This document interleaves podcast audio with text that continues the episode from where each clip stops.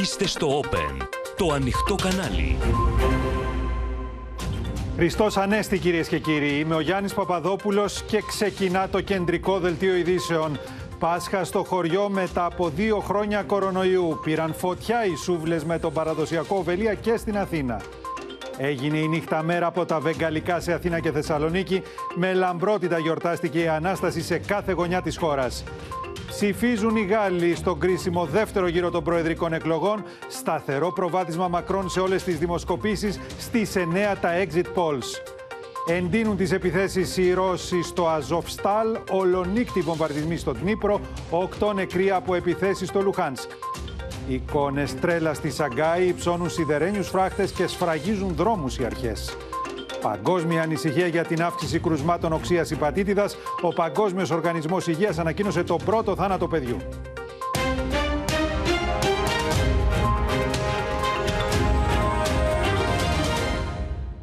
Χριστός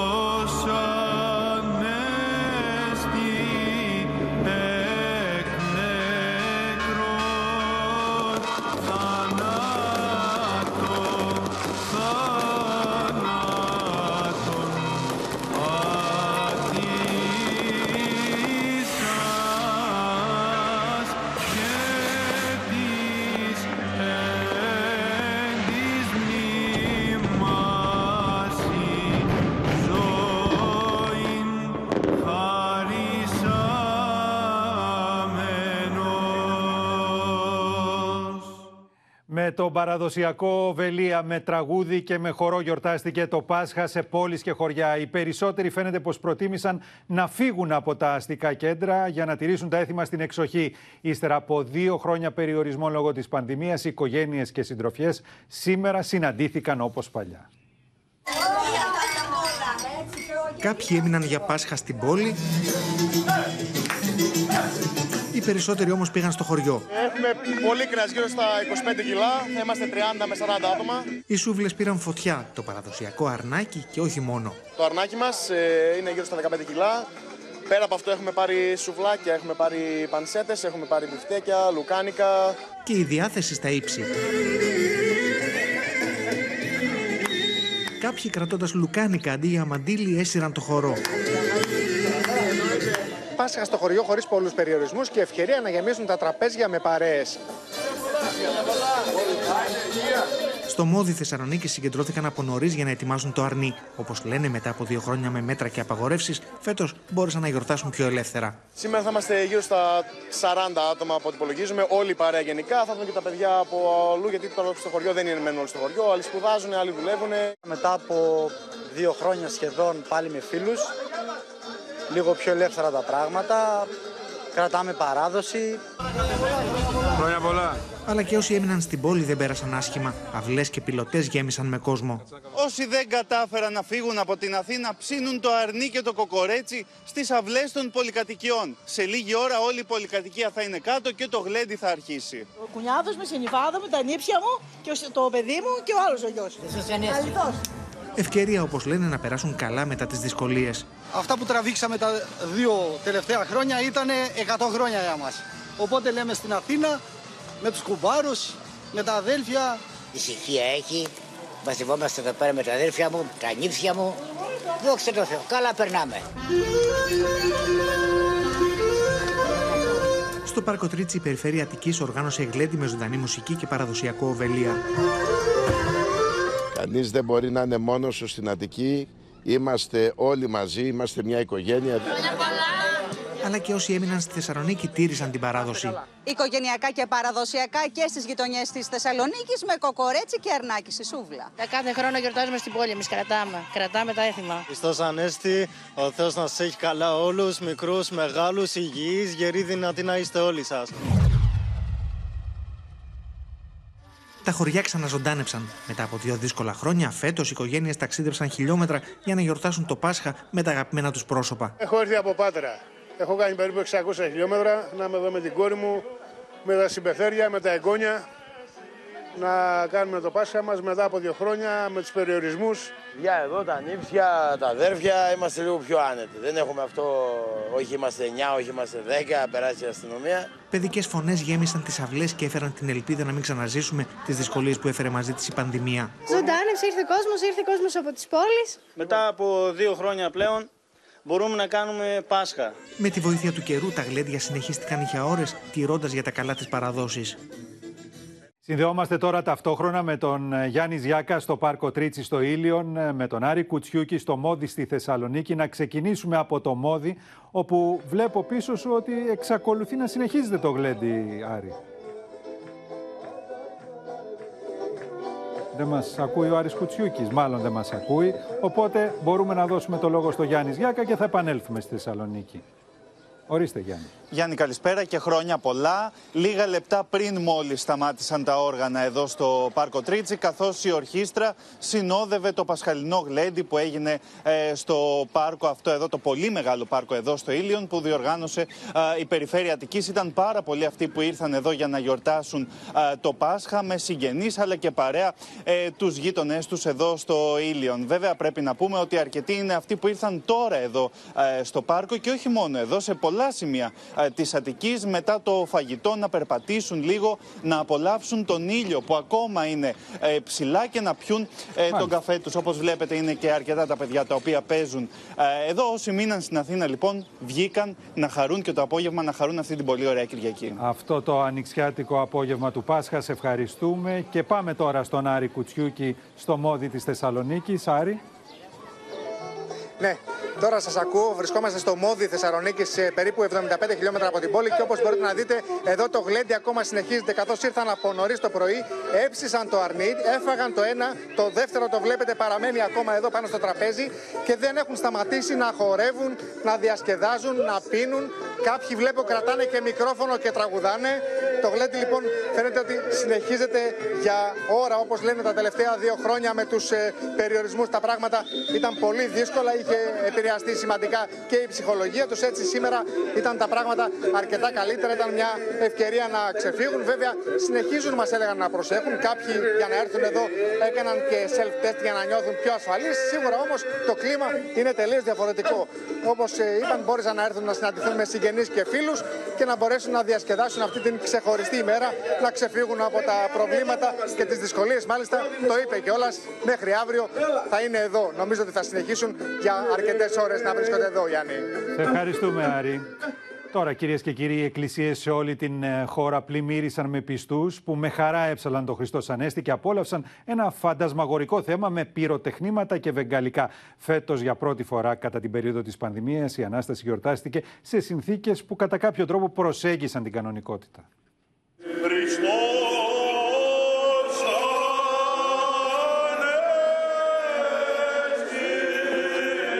Λαμπρότητα, εντυπωσιακό και εκρηκτικό θέαμα. Έπειτα από δύο χρόνια σιγής, το χαρμόσυνο μήνυμα της Ανάστασης μεταδίδεται σε κάθε γωνιά της χώρας φέτος με εκοφαντικό τρόπο. Φέτος ήταν πάρα πολύ ωραία γιατί το γιορτάσαμε όλοι μαζί ενωμένοι, μαζευτήκαμε εδώ πέρα κόσμος. Όλη η οικογένεια, γιαγιάδε, παππούδε, όλοι μαζί ενωμένοι θα γιορτάσουμε φέτος. Τα προάβλια των εκκλησιών γέμισαν με πιστούς που στο άκουσμα του Χριστός Ανέστη πλημμύρισαν χαρά και βίωσαν το θρίαμβο της ζωής έναντι του θανάτου. Μετά από δύο χρόνια αυστηρών περιορισμών, φέτος πιο ελεύθερα, οι πιστοί μόλις έλαβαν το άγιο φως στις λαμπάδες τους και έτσι βιώνουν το λαμπροφόρο μήνυμα της ανάστασης και της νίκης της ζωής επί του θανάτου. Μακάρι αυτό το Πάσχα να είναι ένα όχι μόνο πνευματικό, αλλά και ένα ε, πραγματικό κατά κυριολεξία πέρασμα από τη βαρβαρότητα στην αξιοπρέπεια. Πυροτεχνήματα υψώθηκαν από το Λικαβιτό και ο ουρανός έλαμψε. Η νύχτα έγινε μέρα στο λιμάνι της Μυτιλίνης. Κυριάρχησαν το χρώμα και το φως και οι πιστοί βρέθηκαν μπροστά σε ένα μοναδικό σκηνικό. Βεγγαλικά στο μεγαλύτερο λιμάνι της χώρας. Ηχηρό το αναστάσιμο μήνυμα και στην αυπακτία, με πλήθος κόσμου να λαμβάνει την ευλογία. Φαντασμαγορικό το τοπίο έξω από τους ναούς στην Κέρκυρα, στη Φολέγανδρο, στην Πάρο, στην Τίνο. Στο στον Άγιο Νικόλαο της Κρήτης. Μόνο τότε νομίζω θα μπορέσουμε να έχουμε παντού ειρήνη. Αν έχουμε πρώτα στο σπίτι μας και στον μέσα μας. Αψευδής μάρτυρας της Αναστάσεως παραμένει αιώνες τόρες, τώρα ο Πανάγιος Τάφος του Χριστού στα Ιεροσόλυμα. Από εκεί ελάβαμε το Άγιο Φως σήμερα, από εκεί το μεταφέραμε στην Ελλάδα με την ευχή να φωτίζει το νου, τη διάνοια των ισχυρών της γης, ώστε να σταματήσει ο πόλεμος. Η Ανάσταση του Θεανθρώπου γιορτάστηκε από άκρη σε άκρη της χώρας με μεγαλοπρέπεια και τους πιστούς να πλημμυρίζουν αγαλίαση και ελπίδα. Μαζί με τη χαλάρωση των μέτρων επέστρεψαν και τα έθιμα σε πολλές περιοχές της χώρας, ο πόλεμο στοιχείο, το κάψιμο του Ιούδα στην Κρήτη, αλλά και η απελευθέρωση αυτοσχέδιων αερόστατων στο Λεωνίδιο κυριάρχησαν. Μαζί τους επέστρεψε και η ρήψη εκατοντάδων μολότοφ στο νέο κόσμο, που τίνει να γίνει έθιμο τα τελευταία χρόνια.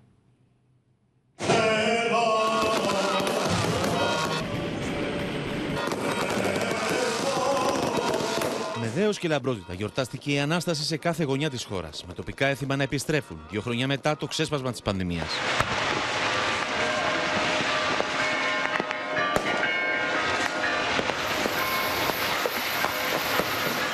Μοναδικό υπερθέαμα πάνω από τον βροντάδο στοιχείο.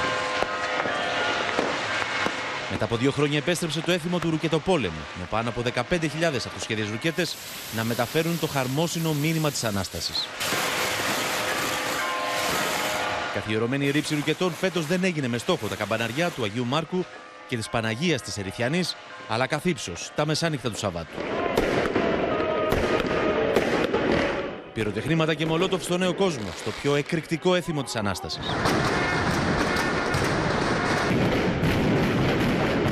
Ο δρόμος έξω από τον Ιερό Ναό της Ανάληψης Κυρίου μετατράπηκε για μία ακόμη φορά σε εμπόλεμη ζώνη, με τις μολότοφ να πέφτουν βροχή.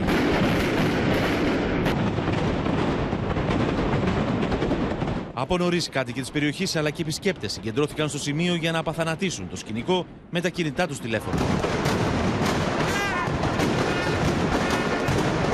Οι φλόγες ξεπέρασαν σε ύψος την πεζογέφυρα που υπάρχει στην περιοχή, ενώ μαύρες στήλες καπνού υψώθηκαν ακόμη ψηλότερα. Η ρήψη μολότοφ και φωτοβολίδων έχει μετατραπεί σε πασχαλινό έθιμο στο νέο κόσμο τα τελευταία χρόνια.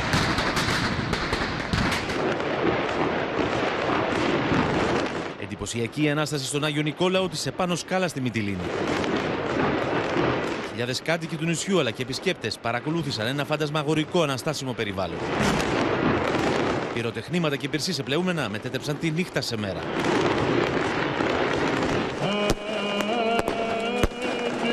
Το έθιμο της καύσης του Ιούδα επέστρεψε σε πολλές περιοχές της Κρήτης. Νέα Ηρακλήτσα, στα Ανόγια και στον Άγιο Νικόλα ο Σούδας. Ένα ξεχωριστό έθιμο και στην Κοζάνη. Οι πιστοί το βράδυ της Ανάστασης πηγαίνουν στον ιερό ναό του Αγίου Γεωργίου Κοζάνης, στα νεκροταφεία της πόλης με λαμπάδες και αυγά, για να βρεθούν κοντά στα αγαπημένα τους πρόσωπα που έχουν φύγει από τη ζωή. Στο Λεωνίδιο επέστρεψε το έθιμο των αερόστατων.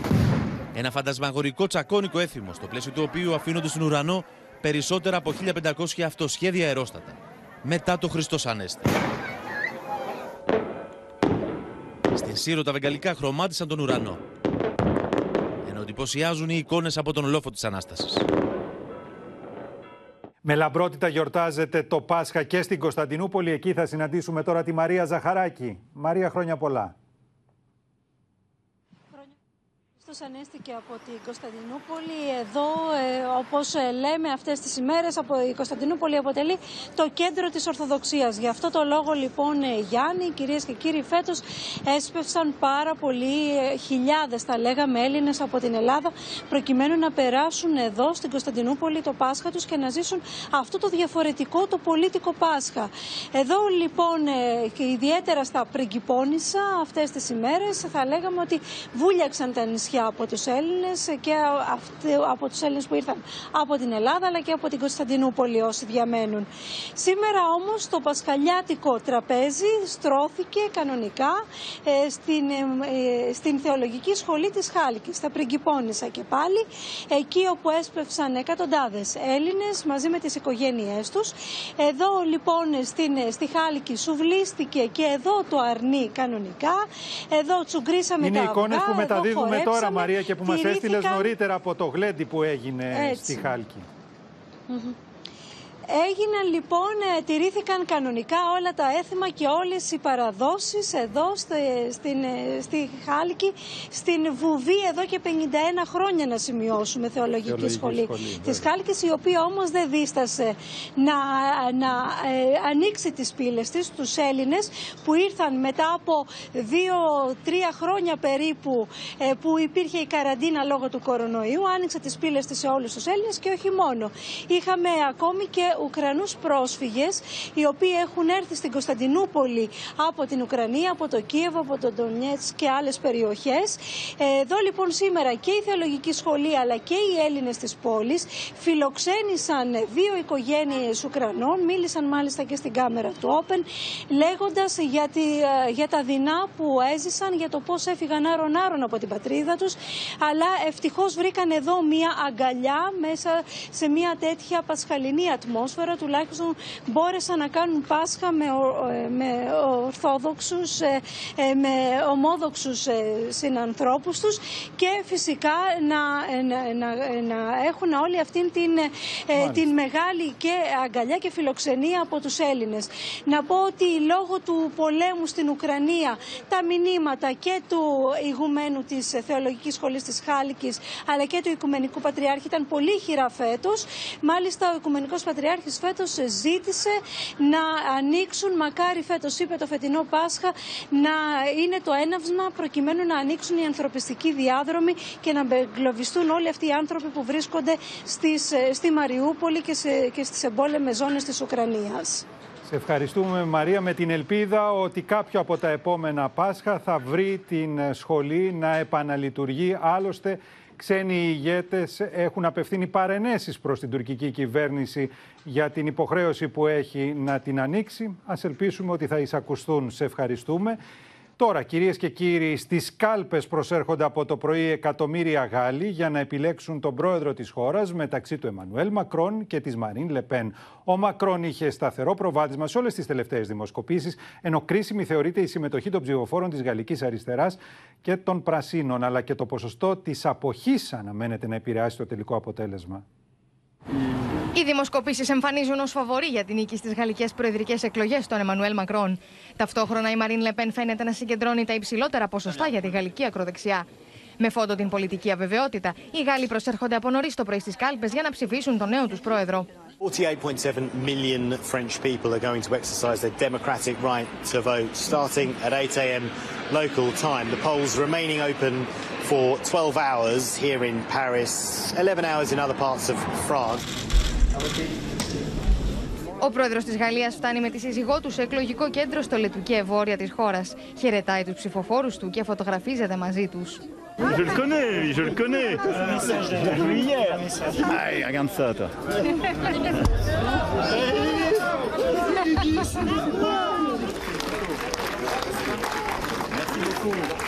Λίγες ώρες πριν τον δεύτερο κρίσιμο γύρο των γαλλικών εκλογών, ο Εμμανουέλ Μακρόν κάνει βόλτα στην παραλία μαζί με τη σύζυγό του Μπριζίτ. Ντυμένη casual, με αθλητικά και φούτερ, φορώντας γυαλιά ηλίου και κρατώντας ο ένας το χέρι του άλλου, το προεδρικό ζεύγος περπατάει στην άμμο και μιλάει με ψηφοφόρους. tout, dé- tout repose sur l'Europe pour nous. Voilà. Euh, il faut absolument que, que, que l'Europe soit sud- soudée, forte, unie, comme elle l'a été pour la pandémie. Euh, S'il n'y avait pas eu l'Europe, on n'aurait pas eu les vaccins. Η Μαρίν Λεπέν προσέρχεται σε εκλογικό κέντρο και ψηφίζει. Κόσμος απ' έξω σπέβδει να τη χαιρετήσει, να τη συγχαρεί και να της εκφράσει τη στήριξή του. Même le vote est confiant dans les Français. The nationalist firebrand has softened her tone recently, but not her positions. She's anti immigration, anti NATO, and has been an admirer of Vladimir Putin's. Μέχρι το μεσημέρι στις κάλπες είχε προσέλθει το 26,4% των ψηφοφόρων, ποσοστό μεγαλύτερο από τον πρώτο γύρο, αλλά μικρότερο από το αντίστοιχο του 2017.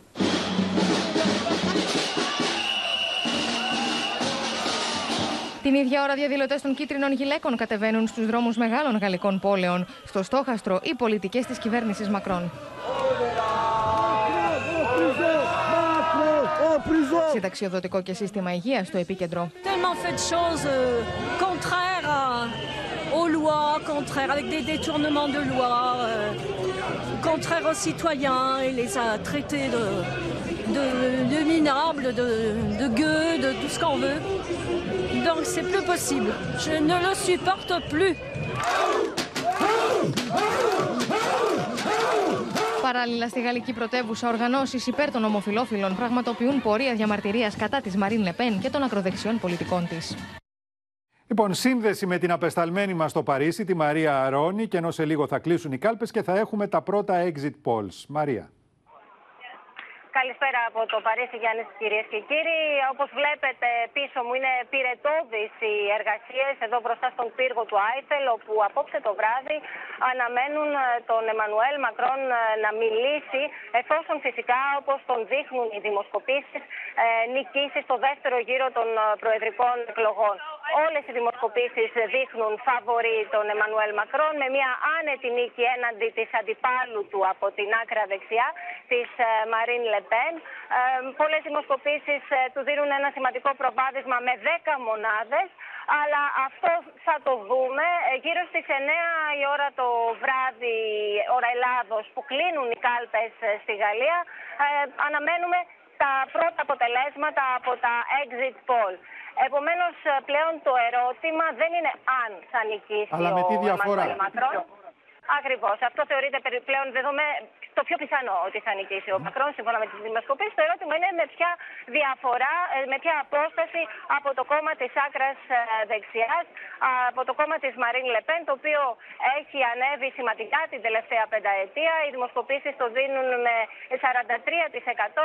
Ένα σημαντικό ποσοστό για μια μεγάλη χώρα όπως η Γαλλία έχει αναμένεται να πάρει άκρα δεξιά και είναι ανησυχητικό αυτό και για τη Γαλλία και για την Ευρώπη. Ναι, και να πούμε ότι οι δημοσκοπήσεις στο δεύτερο γύρο στη Γαλλία δεν έχουν πέσει σχεδόν, ε, δεν έχουν πέσει ποτέ έξω και ε, επομένως το προβάδισμα που δίνουν στον Μακρόν είναι άνετο, αλλά περιμένουν τη νίκη του σήμερα.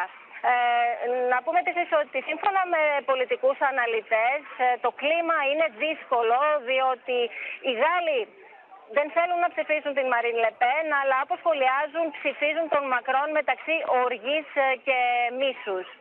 Ε, σημαντικό ρόλο να πούμε ότι θα παίξουν και οι ψηφοφόροι της ε, Γαλλικής Αριστεράς, που να θυμίσουμε ότι στον πρώτο γύρο έλαβε ένα σημαντικό ποσοστό, ο Μελανσόν 22%. Σύμφωνα με τις δημοσκοπήσεις, πάνω από τους μισούς ε, αναμένονταν σήμερα στις κάλπες και οι περισσότεροι ε, δείχνουν ότι θα στηρίξουν τον ε, Εμμανουέλ ε, Μακρόν. Η συμμετοχή. Η συμμετοχή είναι ομαλή. Σήμερα το μεσημέρι είχε φτάσει το 26,4% το μεσημέρι. λίγο καλύτερα σε σχέση με τον πρώτο γύρο, αλλά ελαφρώς χαμηλότερη σε σχέση με το 2017.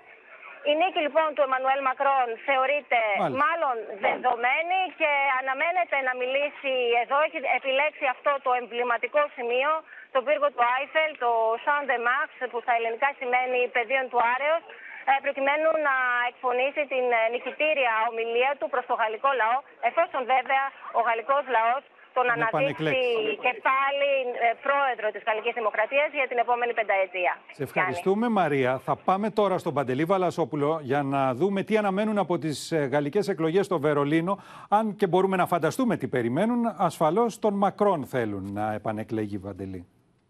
Βεβαίως, ε, χρόνια πολλά σε όλους. Καλό Πάσχα, καλή ανάσταση. Και να πούμε ότι η Γερμανοί βεβαίως το Βερολίνο περιμένει ότι ο Μακρόν θα νικήσει.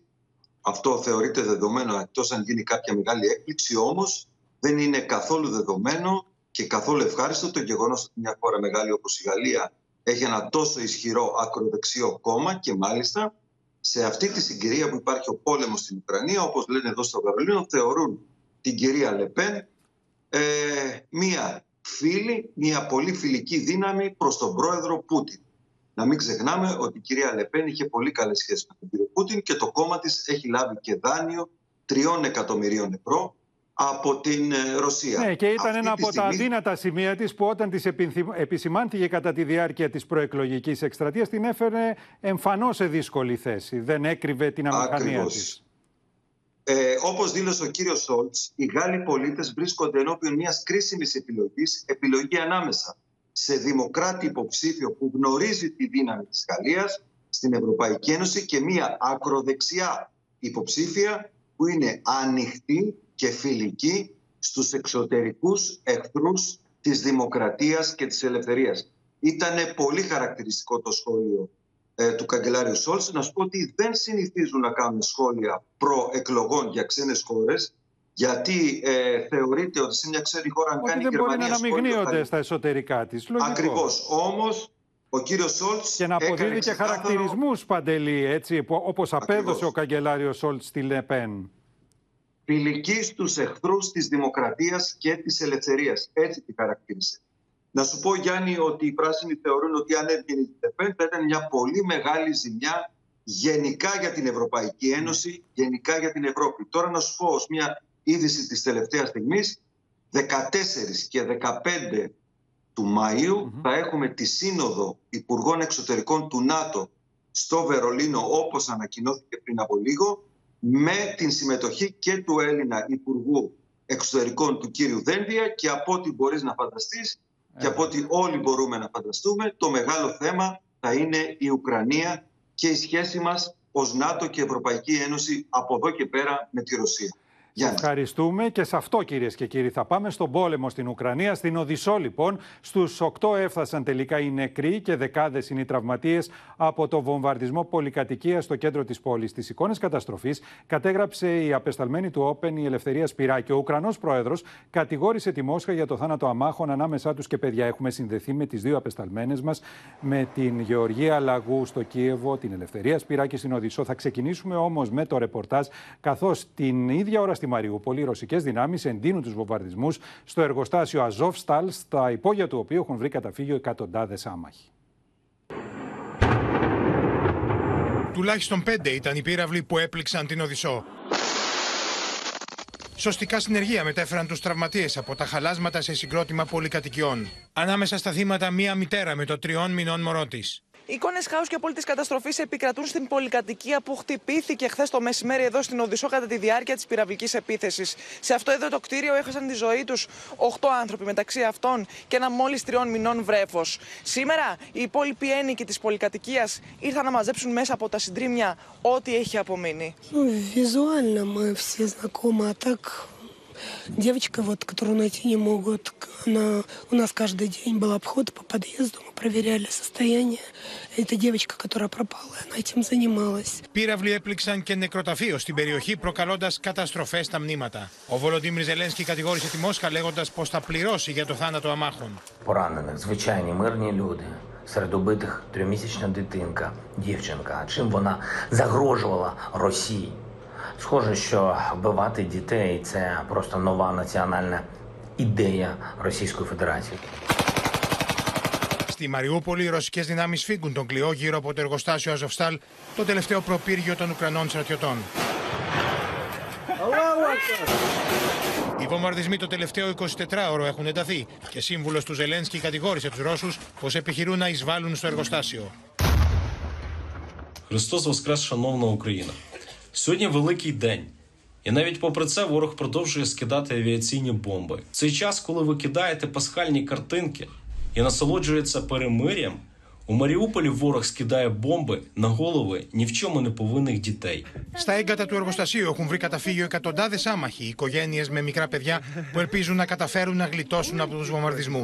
Мы отсюда вышли увидеть солнце наконец, потому что мы уже здесь как два месяца сидим и хочется увидеть солнце. Ο Ουκρανός πρόεδρος κατηγόρησε τις ρωσικές δυνάμεις για νέες θηριωδίες στη Μαριούπολη μετά τις εικόνες με δεκάδες σωρούς στους δρόμους της πόλης. Загиблих маріупольців. Фіксуються переговори окупантів про те, як вони приховують сліди своїх Την ίδια ώρα, ο Ουκρανικός στρατός ανακοινώνει πως οι ρωσικές δυνάμεις κλιμακώνουν την εισβολή στα ανατολικά της χώρας. Τουλάχιστον 9 άνθρωποι σκοτώθηκαν σε ρωσικές επιθέσεις στο Λουγκάνσκ. Δύο παιδιά ηλικίας 5 και 14 ετών έχασαν τη ζωή τους από βομβαρδισμό στο Ντονιέτσκ. Так, За наявними даними, за 60 кілометрів від державного кордону України розгорнуто пускові установки ОТРК Іскандер М. Με την Ελευθερία Σπυράκη στην Οδυσσό θα ξεκινήσουμε τη συνδέση μας στην Οδυσσό που έγινε αυτό που βδομάδες τώρα φοβούνταν και για το οποίο αγωνιούσαν οι κάτοικοι επλήγει το κέντρο της πόλης με τους ρωσικούς πυράβλους και υπήρξαν και νεκροί ανάμεσά τους και ένα μικρό παιδί, ένα μωρό. Έτσι ακριβώς, Γιάννη. Χρόνια πολλά. Χριστός Ανέστη. Σίγουρα, βέβαια, το φετινό Πάσχα, Πάσχα εδώ στην Οδυσσό θα το θυμούνται για πολλά χρόνια. Και φυσικά αυτό οφείλεται στο γεγονός ότι χθες υπήρξε αυτή η πυραυλική επίθεση που στήχησε τη ζωή σε 8 ανθρώπους, μεταξύ αυτών και στο μόλις τριών μηνών βρέφος. Να σου πω ότι ακόμα και αυτή την ώρα που μιλάμε, Γιάννη, συνεχίζονται οι έρευνες για τον εντοπισμό των αγνοωμένων. Ο αριθμός είναι μεγάλος από ό,τι μαθαίνουμε. Δεν έχει διευκρινιστεί το πώς είναι, αλλά μας λένε εδώ οι αρχές με τις οποίες επικοινωνούμε συχνά ότι είναι μεγάλος. Πρέπει να σου πω ότι μεταξύ αυτών ε, των αγνωμένων είναι ένα νεαρό ζευγάρι, αλλά και ένα μόλις 5 χρονών ε, κοριτσάκι. Ε, είναι δύσκολη, είναι δύσκολη η αποστολή που έχουν αυτή τη στιγμή τα σωστικά συνεργεία, όμως συνεχίζουν και από ό,τι λέγανε κιόλας θα συνεχίσουν για όσο χρειαστεί. Αν υπάρχει μια ελπίδα μέσα στα, στα συντρίμια που είδατε στα πλάνα σας να βρεθεί κάποιος, θα συνεχίσουν ότι, πώς μας είπαν, γι' αυτό. Για να τους βρουν ζωντανούς και να τους μεταφέρουν στο νοσοκομείο. Πάντως θα σου πω, μιας και αναφέρθηκα στα νοσοκομεία, ότι είναι τουλάχιστον 10 άνθρωποι οι οποίοι αυτή τη στιγμή νοσηλεύονται. Όμως οι εικόνες, ε, Γιάννη, που αντικρίσαμε και εγώ και ο Μάκης Αβραμίδης, καθώς πλησιάσαμε ακόμα πιο κοντά σε σχέση με χθες και τις εικόνες που σας δείξαμε στο κεντρικό δελτίο, οι εικόνες αυτές λοιπόν ήταν γροφιά στο στομάχι. Βλέπαμε ανθρώπους οι οποίοι ρωτούσαν συνεχώς τα σωστικά συνεργεία εάν έχουν πληροφορίες για τους δικούς τους ανθρώπους, τους δικούς τους συγγενείς. Βλέπαμε ανθρώπους με βαλίτσες οι οποίοι έμπαιναν μέσα στο κτίριο να πάρουν ό,τι είχε απομείνει και έφευγαν λέγοντας ότι δεν πρόκειται να επιστρέψουν ποτέ. Άλλωστε, και από αυτά τα οποία μάθαμε, Γιάννη, κυρίες και κύριοι, είναι ότι πολλά από τα διαμερίσματα έχουν πάθει πολύ μεγάλες, έχουν πάθει τεράστιες ζημιές. Οπότε είναι και κάπως δύσκολο να επιστρέψει ξανά εκεί κόσμος. Θέλω όμως να σου πω και το εξής. Ε, η Οδυσσός τις τελευταίες δύο ημέρες έχει αποτελέσει αρκετές φορές ε, στόχο και σήμερα ακόμα πρέπει να σου αναφέρω ότι ε, οι Ουκρανικές αρχές έκαναν γνωστό ότι υπήρξε εκτόξευση ρωσικών πυράβλων, οι οποίοι ωστόσο αναχαιτίστηκαν. Σήμερα γύρω στις 10 η ώρα το πρωί. Σήμανε συναγερμός και τώρα πριν, λίγη ώρα πριν βγούμε στον αέρα, σήμανε πάλι συναγερμός. Εδώ ακούστηκε, ε, ακούστηκαν οι σιρήνες. Και πλέον εδώ για τους ε, κατοίκους της Οδυσσού θεωρείται βέβαια ότι η πόλη τους αποτελεί στόχο. Ένα νέο στόχο, ο οποίος βέβαια βρέθηκε ξανά στην ε, πρώτη γραμμή φέρεται ότι είναι, περνάει στην πρώτη γραμμή αυτής της νέας φάσης που διανύει ο πόλεμος ε, της Ουκρανίας και μάλιστα αποτελεί και ένα στρατηγικό σημείο, Γιάννη, ανοιχτό και σε χερσαίες επι, ε, επιθέσεις και από αέρος αλλά και από θαλάσσης. Γιατί μην ξεχνάς ότι η χθεσινή επίθεση, έγινε η χθεσινή πυραυλική επίθεση που στήχησε τη ζωή 8 yeah. ανθρώπων, ε, ναι, έγινε από την Κασπία θάλασσα. Αυτό λοιπόν λέει πολλά και φυσικά εδώ ο κόσμος και το κλίμα είναι Μάλιστα. ιδιαίτερα βεβαρημένο. Θέλουμε να πιστεύουμε ότι δεν θα δούμε κάτι αντίστοιχο με το χθεσινό περιστατικό με τη χθεσινή πυραυλική επίθεση ξανά εδώ στην Οδυσσό. Και σας ευχόμαστε καλή δύναμη στις δύσκολες ώρες που έρχονται εκεί στην Οδυσσό. Και κυρίες και κύριοι, εμείς τώρα θα δούμε αυτό το ευρηματικό επικοινωνιακό σοου με το οποίο ο Βολοντίμιρ Ζελένσκι έδωσε εφόλης στη ύλη συνέντευξη τύπου σε όλους τους ξένους ανταποκριτές μέσα από τις πλατφόρμες στα υπόγεια του μετρό του Κιέβου. Ο Ουκρανός πρόεδρος μίλησε για τις συνομιλίες με τη Ρωσία αλλά και τις σημερινές συναντήσεις του στο Κίεβο με τους υπουργούς εξωτερικών και άμυνας των Ηνωμένων Πολιτειών. Οι δημοσιογράφοι που βρίσκονται στο Κίεβο κατεβαίνουν στις πλατφόρμες του κεντρικού σταθμού του μετρό της πόλης. Βρισκόμαστε στο σταθμό του μετρό του Κιέβου. Τα μέτρα ασφαλείας είναι δρακόντια. Περάσαμε αρκετούς ελέγχους. Μόλις αυτή τη στιγμή παραλάβαμε την καρτέλα και θα οδηγηθούμε εκεί όπου θα πραγματοποιηθεί η συνέντευξη. Κανείς δεν ξέρει τι και ποιον θα βρουν εκεί. Απαντούν απλά στο κάλεσμα της Προεδρίας. Αυτήν την ώρα οδηγούμαστε εδώ που θα γίνει η συνέντευξη. Δεν γνωρίζουμε ακόμα ποιο θα είναι το πρόσωπο. Τελικά φτάνουν στις πλατφόρμες και αρχίζουν να στείλουν τις κάμερες τους. Δημοσιογράφοι από όλο τον κόσμο, από όλα τα διεθνή μέσα βρίσκονται εδώ και αναμένουν να ξεκινήσει η συνέντευξη τύπου με πρόσωπο μυστήριο. Εκεί του περιμένει τελικά ο ίδιο ο Βολοντίμι Ζελένσκι, ο οποίο σε μια βαναθώνια συνέντευξη τύπου μίλησε για τι διαπραγματεύσει με τη Ρωσία και το αδιέξοδο στι συνομιλίε. Грав з самого початку на перемовинах з лідером Російської Федерації, тому що вважаю, що будь-які формати щодо зустрічей через посередників з Росією або передавати ту чи іншу інформацію е, лідеру Російської Федерації через дружні країни, я вважаю, не дасть бажаного результату. Σήμερα ο Βολοντίμι Ζελένσκι υποδέχθηκε στο Κίεβο τον Αμερικανό Υπουργό Εξωτερικών Άντωνι Μπλίνκεν και τον Αμερικανό Υπουργό Άμυνα Λόιντ Όστιν. Μια επίσκεψη που έγινε κάτω από άκρα μυστικότητα για λόγου ασφαλεία, με τι συναντήσει να γίνονται μακριά από τι κάμερε. Ο ίδιο ο Ζελένσκι είχε δώσει μια ιδέα του τι θα συζητούσαν οι τρει άντρε. Чому важливо, щоб до нас приїжджали лідери? Відповім вам прагматично, бо не можна сьогодні зараз до нас приїжджати з пустими руками.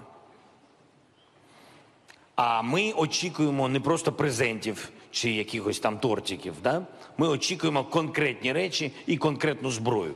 Την Πέμπτη, ο Ουκρανό πρόεδρο υποδέχεται και τον Γενικό Γραμματέα των Ηνωμένων Εθνών, ο οποίο θα έχει προηγουμένω ταξιδέψει στην Άγκυρα αλλά και τη Μόσχα για να δει τον Βλαντίμιρ Πούτιν.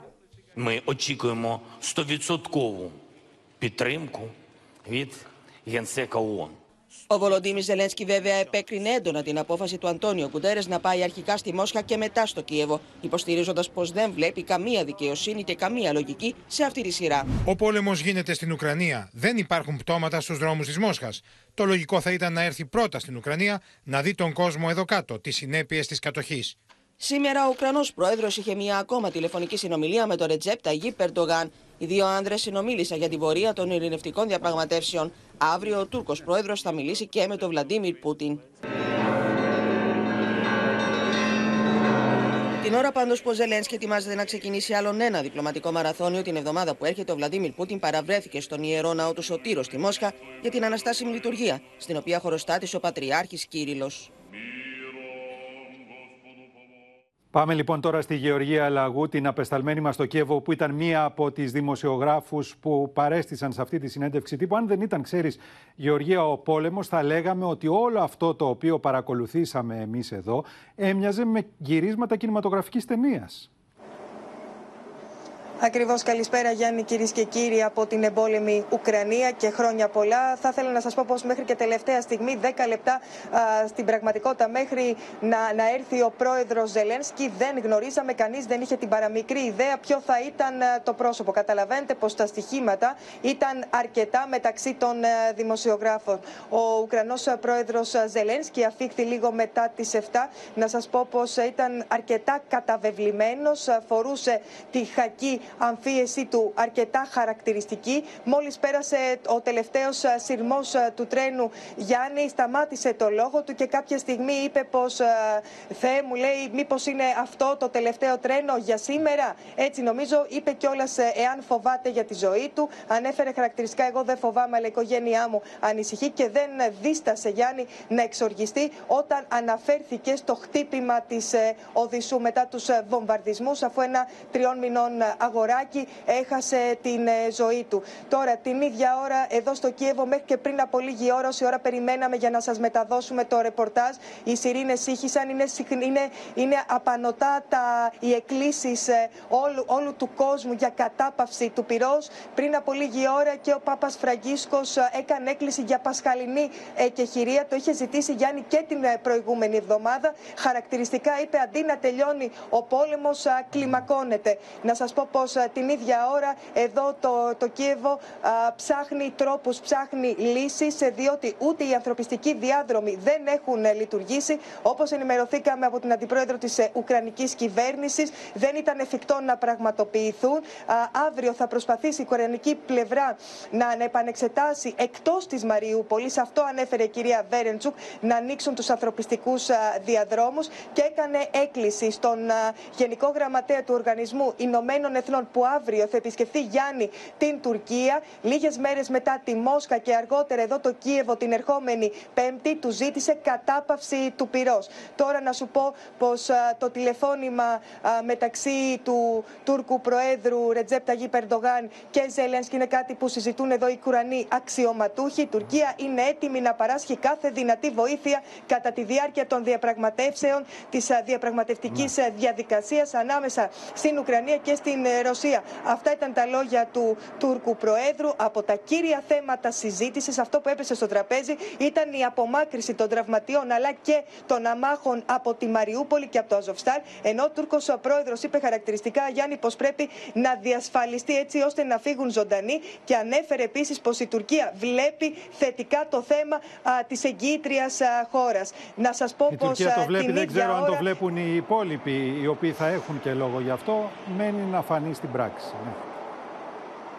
Και είναι και κάτι που είπε χθες, να σας υπενθυμίσω, Γιάννη, ο πρόεδρος Ζελένσκι, όταν τον ρώτησαν, είπε χαρακτηριστικά πως ε, θα αποσυρθεί από τις ε, διαπραγματεύσεις με τη Μόσχα εάν τα ρωσικά ε, στρατεύματα καταστρέψουν το. Αν, αν τα ρωσικά στρατεύματα βάλουν φωτιά, καταστρέψουν τους Ουκρανούς μαχητές οι οποίοι βρίσκονται μέσα στο εργοστάσιο Ψοστάλ. Σε ευχαριστούμε, Γεωργία. Εν μέσω βομβαρδισμών η Μαριούπολη γιόρτασε την Ανάσταση του Χριστού. Στην Οδυσσό οι Ορθόδοξοι να γέμισαν από πιστούς που συμμετείχαν στη λειτουργία της Ανάστασης. Μήνυμα για ενότητα και νίκη έστειλε ο Ζελένσκι. Ο προκαθήμενος της Ορθόδοξης Εκκλησίας της Ουκρανίας Επιφάνιος ψάλει το Χριστός Ανέστη. Αρκετοί ήταν οι πιστοί που παρακολούθησαν με κατάνοιξη τη θεία λειτουργία για την ανάσταση στη Μητρόπολη και τις υπόλοιπες εκκλησίες του Κίεβου, αλλά και στις υπόλοιπες πόλεις της εμπόλεμης Ουκρανίας. Μια διαφορετική ανάσταση από κάθε άλλη χρονιά. Έζησαν χιλιάδες Ουκρανοί εδώ στην Οδυσσό, οι οποίοι έφτασαν σήμερα το πρωί στις εκκλησίες προκειμένου να γιορτάσουν την Ανάσταση του Θεανθρώπου. Ο ιερέας του ναού ραντίζει με αγιασμό τους πιστούς. Δεκάδες Ουκρανοί δέχονται την ευλογία του ιερέα, ο οποίος ραντίζει τα καλάθια του σύμφωνα με το έθιμο για να αυξηθούν τα αγαθά.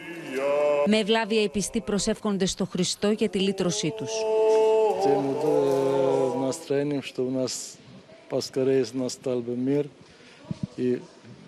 на всем, во всем мире, чтобы настал мир. Самое, самое драгоценное навсегда для нас.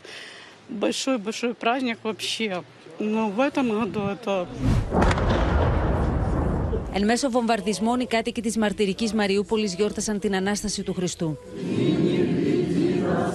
Τίποτα δεν θυμίζει τις προηγούμενες χρονιές. Τα παιδιά δεν χαμογελούν. Δεν κρατούν τις λαμπάδες τους. Τα πρόσωπα μικρών και μεγάλων καθρεφτίζουν το μαύρο της ψυχής τους. Μανάδες με μικρά παιδιά στην αγκαλιά λαμβάνουν τη θεία κοινωνία. Δεκάδες πιστοί έχουν βγει από τα καταφύγια για να ακούσουν το χαρμόσυνο μήνυμα της Ανάστασης.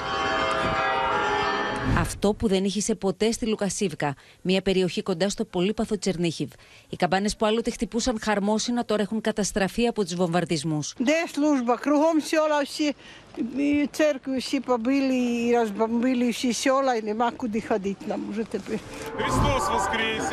Στη Ζαπορίζια, ο ιερέας του Καθεδρικού Ναού της Ιεράς Προστασίας ραντίζει τους πιστούς, οι οποίοι νωρίτερα παρακολούθησαν τη θεία λειτουργία. Τον καθεδρικό ναό τη Αγία Σοφία στο Κίεβο επισκέφτηκε ο Володимир Ζελένσκι. Велике свято сьогодні дає нам велику надію і непохитну віру в те, що світло переможе темряву, добро переможе зло, життя переможе смерть, а отже, неодмінно переможе Ουκραίνα. Παρατηρώντα τι αγιογραφίε, ο Ουκρανό πρόεδρο στέκεται μπροστά από το ιερό για να στείλει το μήνυμά του για το Πάσχα. Боже великий, єдиний, нам Україну храни. Захисти тих, хто захищає нас. Бороніть небеса тих, хто боронить рідну землю. Στο Χάρκοβο, τη στιγμή της αναστάσιμης λειτουργίας, ηχούν σιρήνες. Ο κόσμος παραμένει κρυμμένος στα καταφύγια. Με το πρώτο φως της ημέρας, ο δήμαρχος του Χαρκόβου, η Χόρ Τερέγοβ, διανέμει το Άγιο Φως. Χριστός Βασκρίες. Ουκρανοί που ζουν στη Θεσσαλονίκη ήρθαν στη Μονή Βλατάδων προκειμένου να γιορτάσουν την Ανάσταση του Κυρίου. Με το βλέμμα στραμμένο στη χώρα τους και τους ανθρώπους που παραμένουν στη δίνη του πολέμου, οι Ουκρανοί πρόσφυγες προσευχήθηκαν για την Ανάσταση όλων.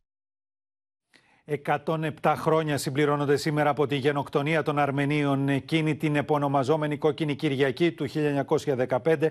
Εκατοντάδες Αρμένοι που ζούσαν στην τότε Οθωμανική Αυτοκρατορία σφαγιάστηκαν από τους Τούρκους.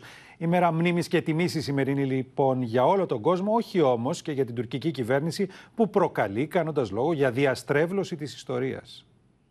Στις 24 Απριλίου 1915 συλλαμβάνονται στην Τουρκία και εκτελούνται χιλιάδες Αρμένοι πολίτες που ζούσαν στην τότε Οθωμανική Αυτοκρατορία.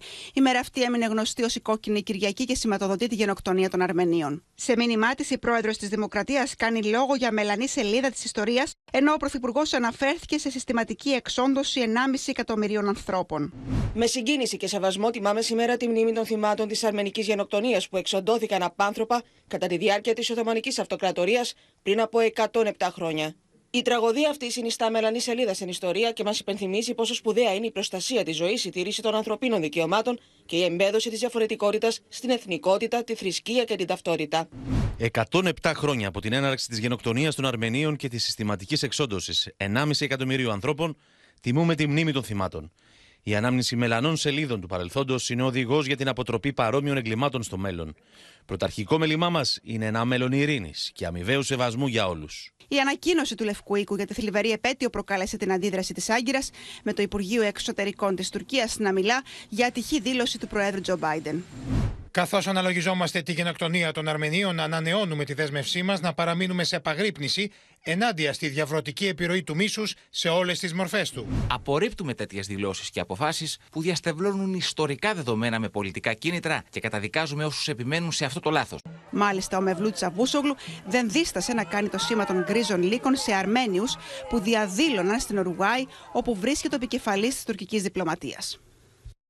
Στους 87 ανέρχονται οι νεκροί στη Σανγκάη λόγω του κορονοϊού με τις αρχές να εντείνουν τα ήδη σκληρά μέτρα περιορισμού. Οι κάτοικοι καταγγέλνουν παραβίαση των ανθρωπίνων δικαιωμάτων τους, ενώ στους δρόμους οι αρχές στείλουν φράχτες για να εμποδίσουν την καταστρατήγηση της καραντίνας.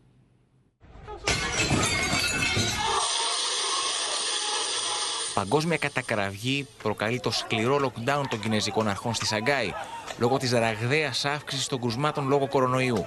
Μέχρι στιγμής οι νεκροί ανέρχονται στους 87. Οι κινέζικες αρχές παραβιάζουν κάθε ανθρώπινο δικαίωμα, κάθε ανθρώπινη ελευθερία, αναγκάζοντας 26 εκατομμύρια κατοίκους να μείνουν κλεισμένοι στα σπίτια τους, προκαλώντας με αυτόν τον τρόπο την αντίδρασή τους.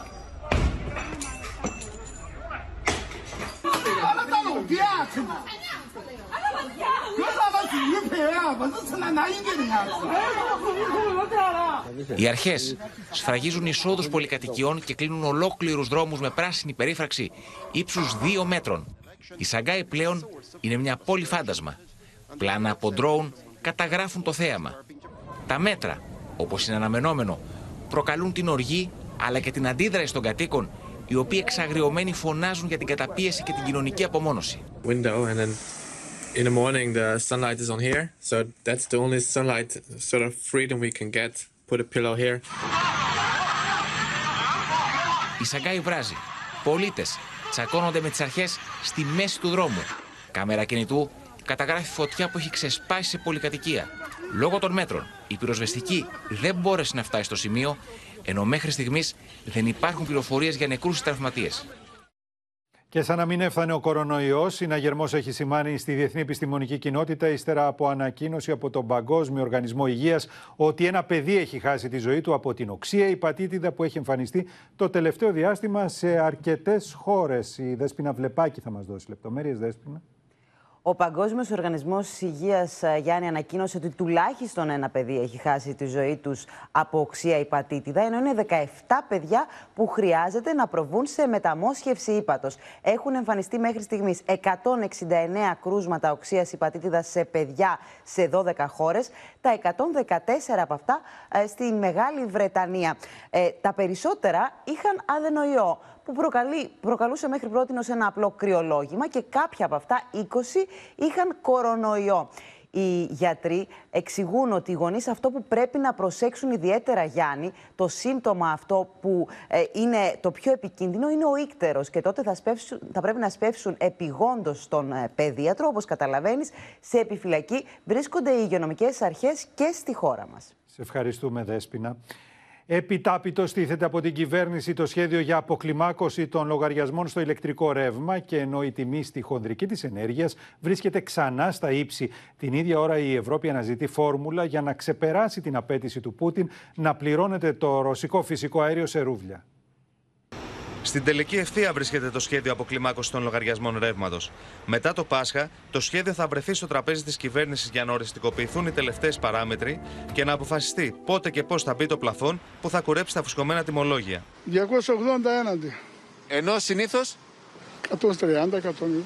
Το σχέδιο προβλέπει πλαφόν στη χονδρική ηλεκτρικής ενέργειας και επιδότηση ηλεκτροπαραγωγών ώστε να μειωθεί η χονδρική τιμή του ρεύματος. Στόχος είναι να φτάσουν οι τιμές της χονδρεμπορικής περίπου στα 100 ευρώ τη μεγαβατόρα από τα 250 ευρώ που είναι σήμερα και αντίστοιχα να μειωθούν οι τιμές και στη λιανική. Στο μεταξύ, η ακρίβεια στη χονδρική συνεχίζεται. Η Ελλάδα φλερτάρει με την πανευρωπαϊκή πρωτιά στη χονδρική τιμή του ηλεκτρικού ρεύματος τον Απρίλιο, καθώς μέχρι στιγμής η μέση μηνιαία τιμή διαμορφώνεται σε 250 ευρώ τη μεγαβατόρα και ακολουθεί η Ιταλία με 247 ευρώ τη μεγαβατόρα.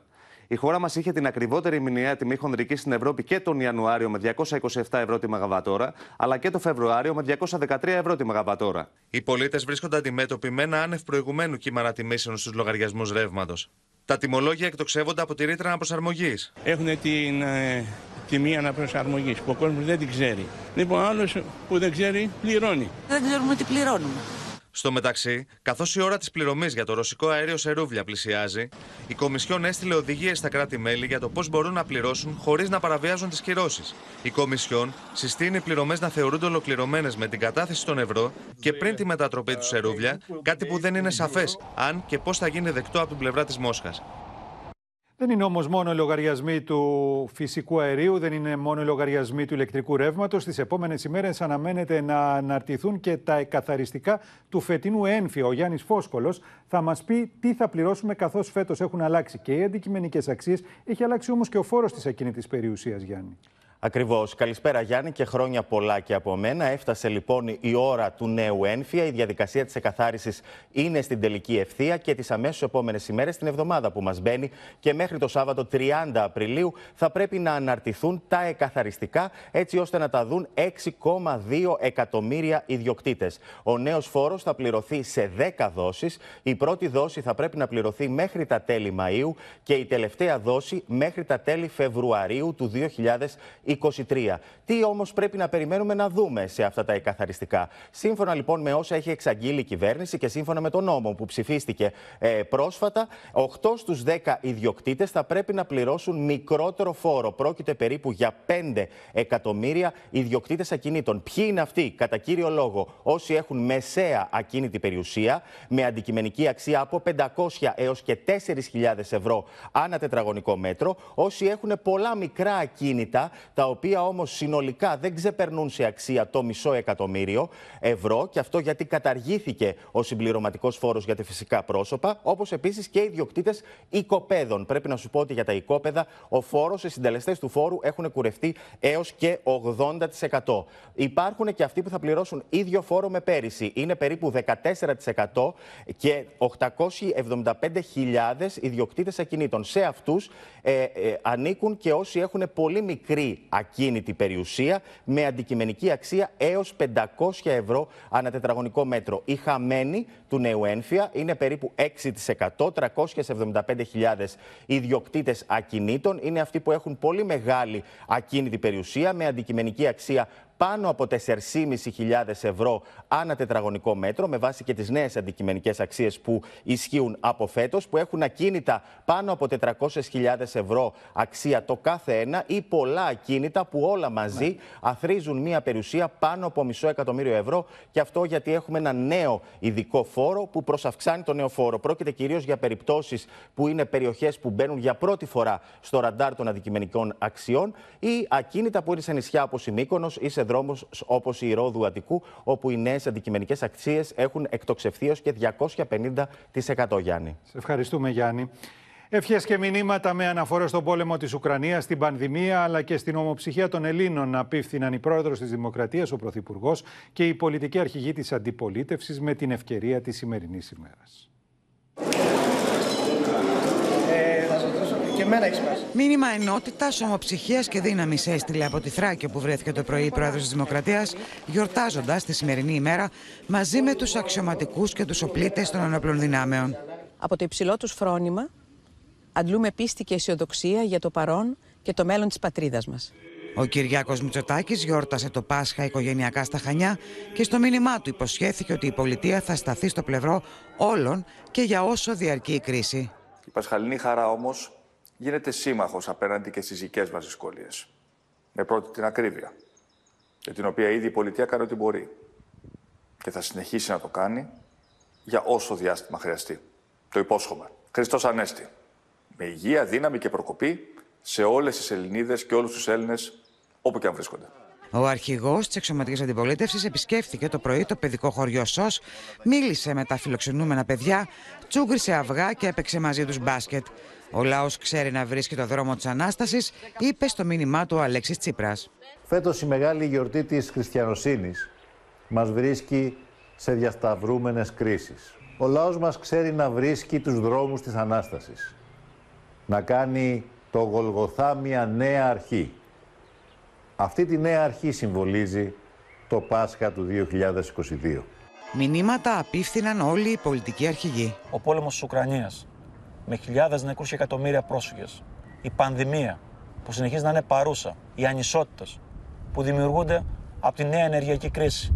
Σε αυτό το ζωφερό περιβάλλον οφείλουμε με ευθύνη να οικοδομήσουμε ένα διαφορετικό μέλλον από τον καθημερινό γολγοθά της ακρίβειας, της κρίσης του πολέμου να φτάσουμε στη λαϊκή ανάταση και ανάσταση αφού μόνο ο λαός μπορεί να σώσει το λαό. Χρόνια σας πολλά. Ευχόμαστε ολόψυχα με αγώνα, με κόπο, με θυσία να αναστήσουμε μαζί εμείς οι Έλληνες την πατρίδα μας και την Ελλάδα μας με βοηθό τον Χριστό μας και τον Θεό μας. Το μέγιστο δώρο του Πάσχα είναι η υπενθύμηση ότι η ζωή δεν το βάζει κάτω. Και έτσι ανασταίνεται η ελπίδα.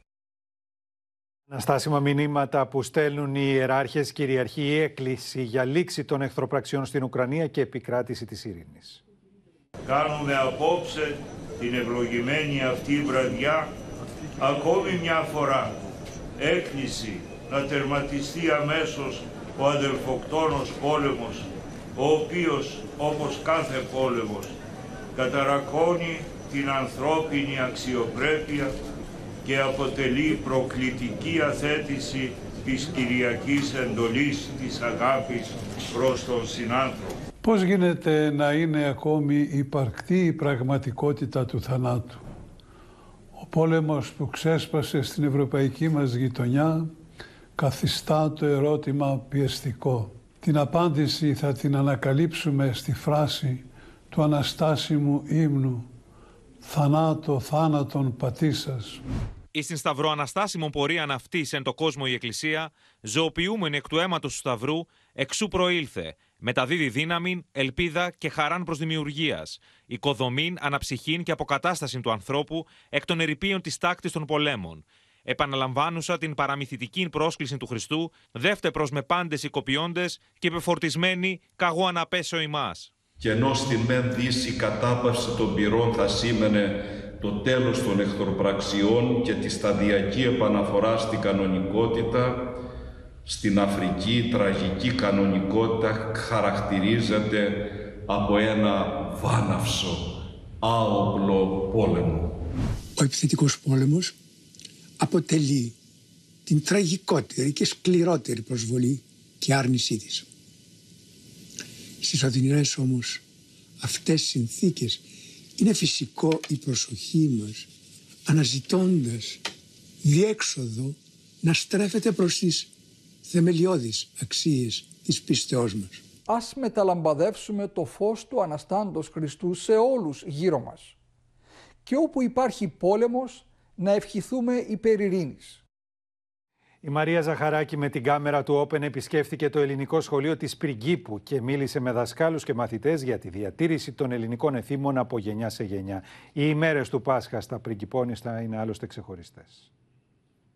Αδιάλειπτη ανά τους αιώνες είναι η παρουσία του ελληνικού στοιχείου στα Πριγκυπώνησα, που αποτέλεσαν σημαντικό κέντρο για τον ελληνισμό της Τουρκίας. Στο σύμπλεγμα των νησιών ανήκουν οι πρώτοι η Αντιγόνη, η Χάλκη και η Πρίγκιπος. Η Πασχαλιά, Πασχαλιά. Στην Πρίγκιπο είναι το μοναδικό ελληνικό σχολείο που λειτουργεί ακόμα στα Πριγκυπώνησα. Εκεί βρέθηκε η κάμερα του Open με τη Μαρία Ζαχαράκη. Βρισκόμαστε στο ελληνικό σχολείο της Πριγκίπου, το οποίο είναι άλλο ένα κομμάτι της Ορθοδοξίας. Το ελληνικό σχολείο της Πριγκίπου φέτος έχει τέσσερις μαθητές. Αλλά όπως λέει η διευθύντρια του σχολείου, δεν ξεχνούν τα ήθη και τα έθιμα της Ελλάδας που τα διδάσκουν από γενιά σε γενιά. Κρατάμε τα ήθη μας, κρατάμε τα έθιμά μας, κρατάμε τις παραδόσεις μας, ε, τα παιδάκια και οι γονείς τους έχουν έντονη θρησκευτική συνείδηση. Η ελληνική παιδεία συνεχίζει. Ε, δεν ξεχνάμε την ελληνικότητά μας και προσπαθούμε να κάνουμε εντός των δυνατοτήτων μας ό,τι το καλύτερο μπορούμε. Και τα παιδιά και εμείς οι εκπαιδευτικοί. Από την πρίγκιπο ευχόμαστε καλά στο σημείο αυτό το κεντρικό δελτίο ειδήσεων του Open ολοκληρώθηκε. Ακολουθεί πρόγνωση του καιρού με το μετεωρολόγο μας Κλέαρ Κομαρουσάκη και αμέσως μετά η οσκαρική ξένη ταινία Τιτανικός με τον Λεωνάρντο Ντικάπριο και την Kate Winslet. Στις 9 ακριβώς με έκτακτο δελτίο ειδήσεων το Open θα σας μεταδώσει το exit poll των γαλλικών προεδρικών εκλογών. Σας ευχαριστούμε για την προσοχή σας. Καλό βράδυ, χρόνια πολλά κυρίες και κύριοι σε όλες και σε όλους.